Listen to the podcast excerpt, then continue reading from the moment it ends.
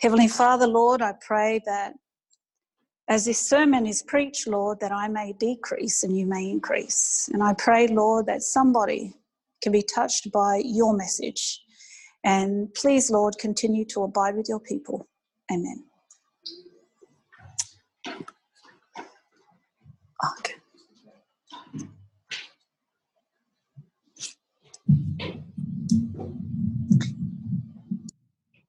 Okay. I read a devotional one morning that said, Everyone is born an original but dies a copy. And on reflecting on those words, I guess the real question that one needs to ask themselves is whose image did, image did you end up reflecting? Or maybe it's whose ideology did you end up buying into?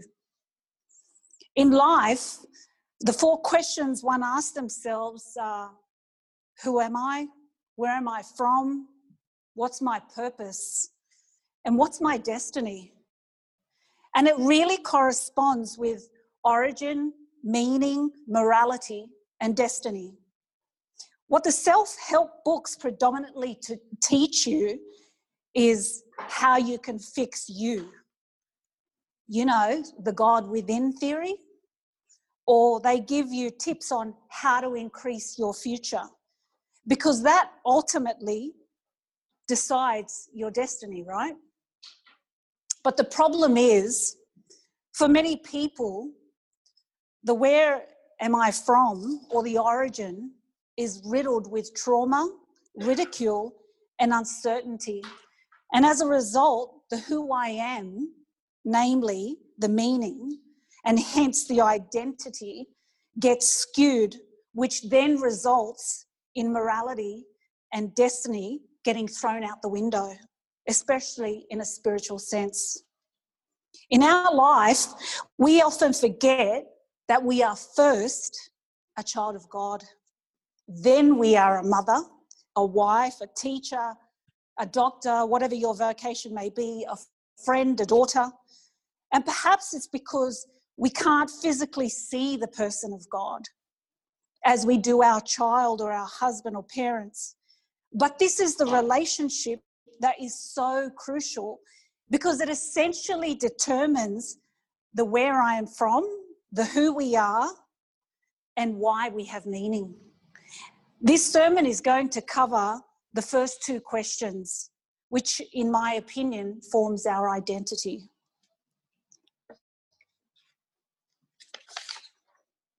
According to one dictionary, identity relates to the difference or character that marks off an individual from the, vet, from the rest of the same kind.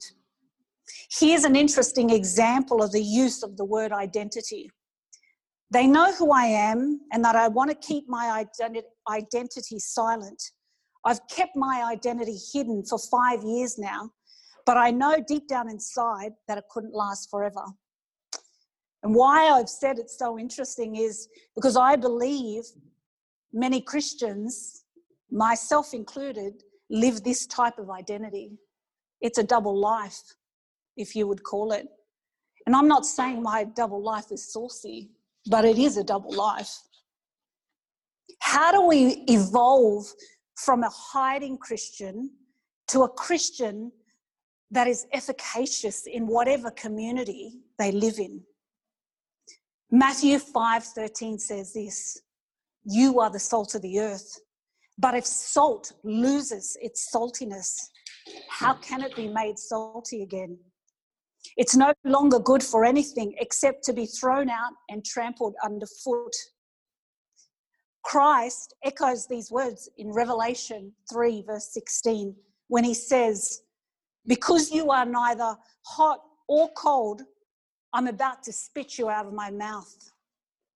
Christ was identifying the hallmarks of a people who had lost their identity. He's saying in these verses, I want people who have an identity to have a positive effect on people who don't have an identity, so much so that it changes their salvation. And when I placed you in the midst of these people, I found that you had no effect on them because you forgot your identity. For example, if you use Matthew 5:13 as an illustration, salt adds flavor to food. But if it loses that savor, the food remains bland. Jesus is trying so hard to put a flavor in an unpalatable world using us, believe it or not.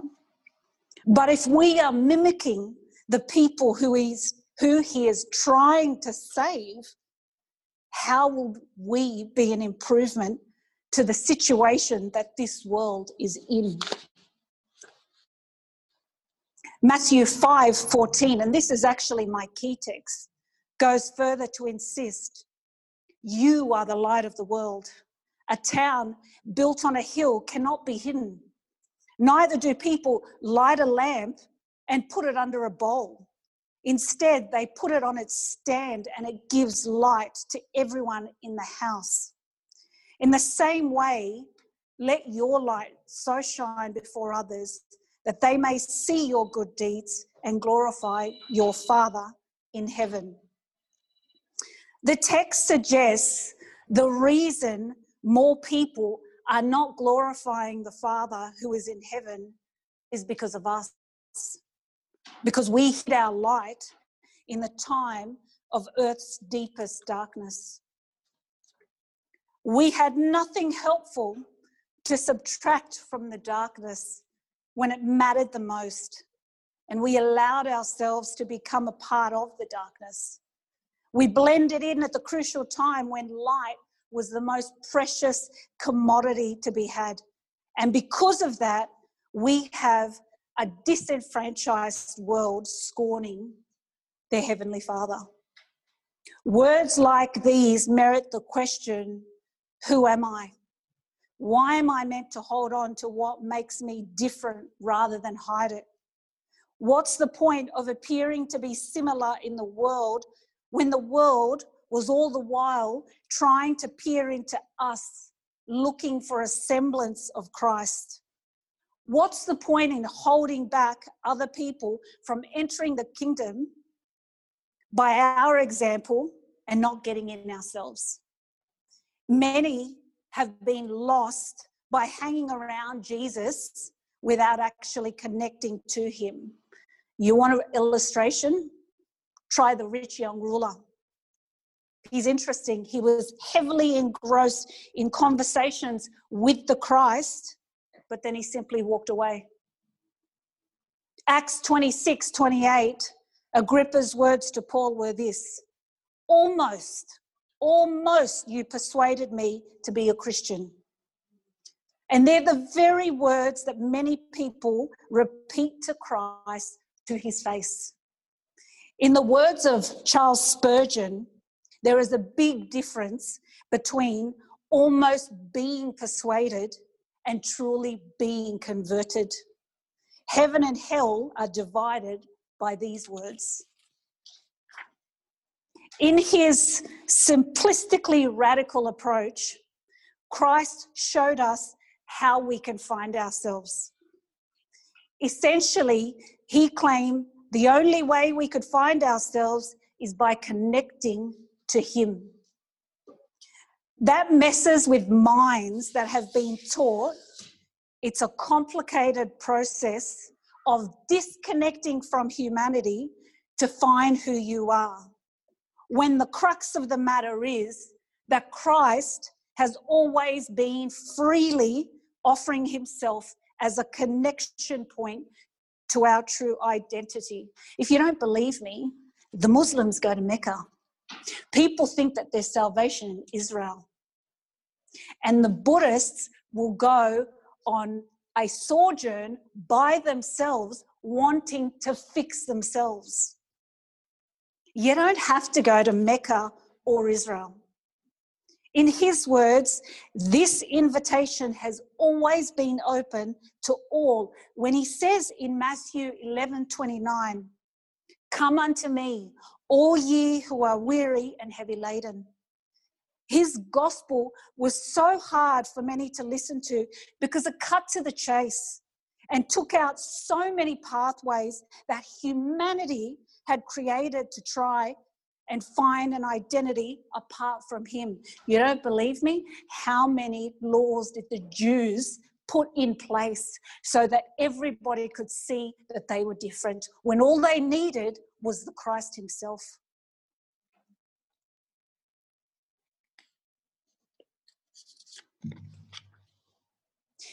Listen to Christ, like a broken record, say the same thing over and over to minds that are sure one has to do something harder, like a pilgrimage to some faraway land. And Jesus said, I am the bread of life. He that cometh to me shall never hunger, and he that believes on me shall never thirst. How many come to church hungry or thirsty for something more than anything they've tasted all week and walk out the same way. He says, genuine satisfaction will continue to elude for as long as you try to find it outside of me. The focus then is not who you met at church, what they were wearing at church, or who said what. The focus should really be on using the whole week to connect with Jesus in a way that they can carry their newfound identity with them wherever they go. I.e., when I'm at work, is my job and the way that I'm doing my job showing that what Christ is doing with me? Am I connecting with Him in prayer, in my aspirations, is he my first point of call when a crisis looms? I like how Mary Magdalene made her way as inconspicuously as she could to Jesus, who was surrounded by many church folk. Try as she could, she couldn't help but genuinely connect with Jesus, which led her to her unplanned use of her own hair as a towel for his feet. This genuine connection is what is wanting in many a Christian's heart. Christ made recognition of her genuine act of faith and gratitude, and we read about it in the Gospels. In our inability to connect with Christ, we start to think we're doing Christ a service by belittling those who would dare connect with Him so genuinely, as did Mary Magdalene and Judas rebuked her. We're so disconnected because we are unconnected to Christ.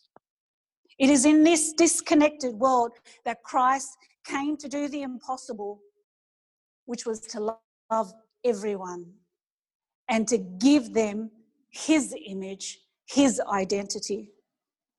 Nobody wants to do what Mother Teresa did, but at the same time, the whole world was brought to admire her genuine dedication to people who the world had no plans of helping. She reflected Christ more than many who claim his name. If inside the church there is no connection, it can only mean there is no connection at the same stalk. Just lone Christians flapping about in the breeze. See, let me give you an example. Christians without the Christ in it spells irons, ineffective, angry, negative, and so called. Who would want to connect to such a group of people? Without Christ, we don't have an identity worth talking about. Listen to his words on this issue. I am the vine, you are the branches. If you will remain in me and I in you, you will bear much fruit, not apple and pears, but the fruits of the Spirit as outlined in Galatians 5 22 and 23. Love, joy, peace, forbearance, kindness, goodness, faithfulness, gentleness, self control, and I dare add the fruit of sincerity. How many have shipwrecked for want of one or more of these fruit? How many times have we personally failed for want of one or more of these fruits?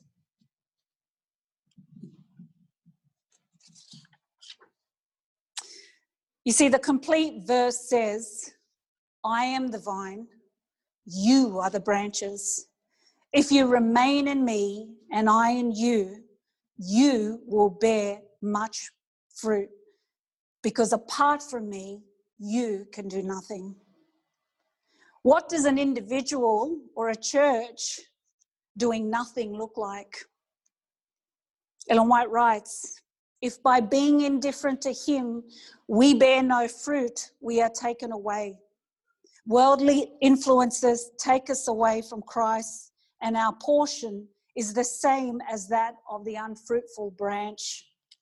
Our fruit bearing testifies whether we are really in Christ. And Jesus said himself, You shall know them by their fruits. She continues, For all who undertake this work of attachment to Christ, there is an associated and painful work of detachment, pride, selfishness, vanity, worldliness, sin in all its forms must be overcome in all its forms if we are to enter into a close union with our Saviour. Jesus says in Matthew 10 37, if you love your father or mother more than you love me, you're not worthy of being mine. For if you love your son, daughter more than me, again, you are not worthy of being mine. In coming back to Sydney, for what I thought was a job opportunity, I discovered that God was leading me back to Him. I had, and it's not a bad thing, I know, unknowingly elevated my close relationship with my daughter to a higher pedestal than I had placed with my relationship with God. Don't get me wrong, I'll always love my daughter. And she brought me to Christ. But I was so engrossed in the work of teaching her about having a relationship with God, it was easy to lose ground in terms of, of my own spiritual growth. I don't regret for a minute that I had her. But the reason why so many miss the mark in their Christianity is that they try to attach themselves to Christ without detaching themselves from idols. I don't idolize my daughter. I love my daughter. But I made it so much so about her seeing the God that we serve that I forgot and sort of had a little bit of a mirror about the Christ that I serve. You gotta feel your utter dependence on God. And when you live in a shoebox of a place with four walls and one bathroom, you really start to see only God. The life we live in the flesh is not to the will of men not to please the Lord's enemies, but to serve and honor him who loved us and gave himself for us. And I tell you right now, it's not an easy job. Because there are some people at work I'd like to kill. However, God is teaching me how to communicate effectively, not just with Christians, not just with the people that we want to be around, but with the whole world. Others try to attach to Christ by attaching to others, and of these, E.G. White writes, one branch cannot be sustained by another. The nourishment must be obtained through vital connection with the vine. My daughter is not the vine, she was a branch. The vine is Christ. And although that branch led me to the vine, somehow I misplaced the two. But by God's grace, He's brought me back to align what is focal and what is peripheral. You see, my attachment with Christ was found more in my duty to teach her because I had seen what he had done for us. And I was so scared of her going through the teenage years and not seeing or forgetting how far the Lord had been with us and journeyed with us, albeit a good thing, but it wasn't the vital connection with the vine itself. She could not sustain me, nor I her. It has to be the vine itself, because only that vine sustains the branches. And I'm a branch, as are you a branch. My conduct needed to change to reflect that I had a personal journey to undertake that was independent of the gift of a daughter that I had received.